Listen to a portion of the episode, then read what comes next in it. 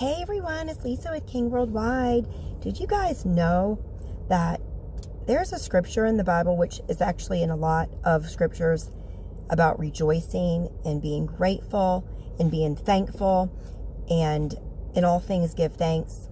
Well, the Lord just showed me via um, a minister about the importance of living and serving God with joy, with gladness of heart, with thanksgiving in all things.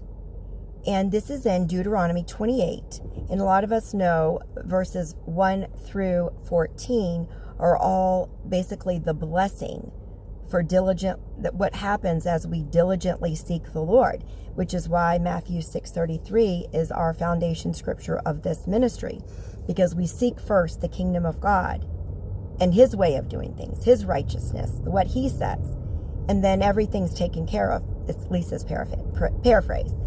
But Deuteron- in the same time, Deuteronomy twenty-eight, um, fifteen, verses fifteen through sixty-eight, talks about the curse. And the curse is not from God, even though the language might say, God puts this, God puts that. We're not going to argue over that. My view is that because of the um, the translation from Hebrew to Greek or whatever, it doesn't matter. It's a, a, ten, a verb tense. God allows these things. The bottom line is all we need to know and be um, focused on is by when we serve God the way he tells us to, our lives are blessed. That's how he planned it for us, right? He planned us to live in the blessing, just like my dad talked about on Monday, the blessing of God, the anointing of God, the crown authority, right? And so what happens when God's people don't serve him? Well, it's it, there are consequences. And it's not about condemnation or guilt or anything like that. It's, it's really that God has already set up the plan for us. And in those scriptures, Deuteronomy twenty-eight, verses um, forty-seven, forty-eight, and throughout on the curses section, it says, if we don't serve God with a joyful heart, joyful heart, gladness of heart, in thanksgiving, thanksgiving for all that God has done for us already, even if we're in the midst of situations or assignments that might seem difficult, when we don't serve God this way, do you know what happens? I know this is a lovely video. Do you know what happens? The blessing is not on us. It can't stay on us. We block the blessing. We block God's blessing by our, basically our disobedience. So here's an example. We could be doing all that we're supposed to be doing.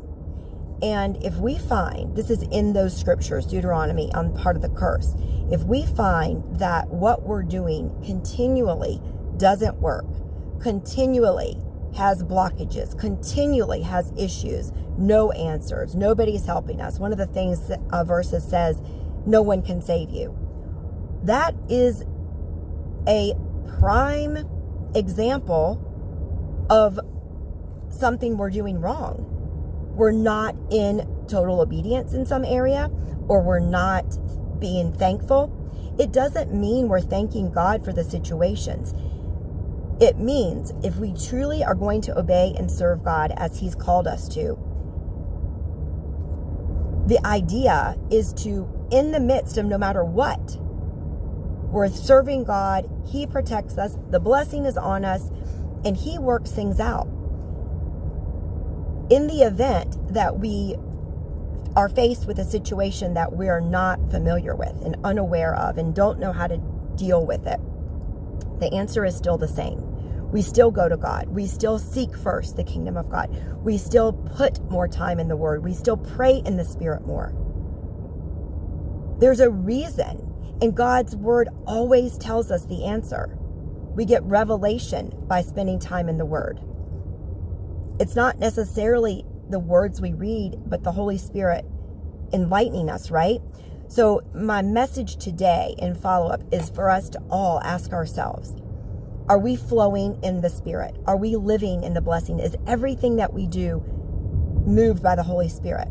Because if it's not, we're off somewhere. and there isn't condemnation and there isn't guilt. It is just, okay, are we really having a positive attitude? We might have lived positive for years and years and years, and we might have not even realized how our our attitude changed, or our words, or our thought process. We might think we're positive, but if we're not responding to everything that comes in our life, good or bad, with something like glory to God, praise the Lord, thank you, Jesus, this is awesome, then we have been duped. And where our mindset is something's wrong. And so we have to seek the Lord and inquire, and let's get honest with ourselves and stop kidding ourselves. Like my, my grandfather used to say, stop kidding yourself, just face the truth and move forward. So that's the message for today. Let's serve God joyfully with a gladness of heart, finding the good, being thankful, even if our body is in pain. Find something to be thankful for. I could bet that our fingernails aren't hurting, right? That's the type of thing we're talking about. All right, glory to God. See you soon.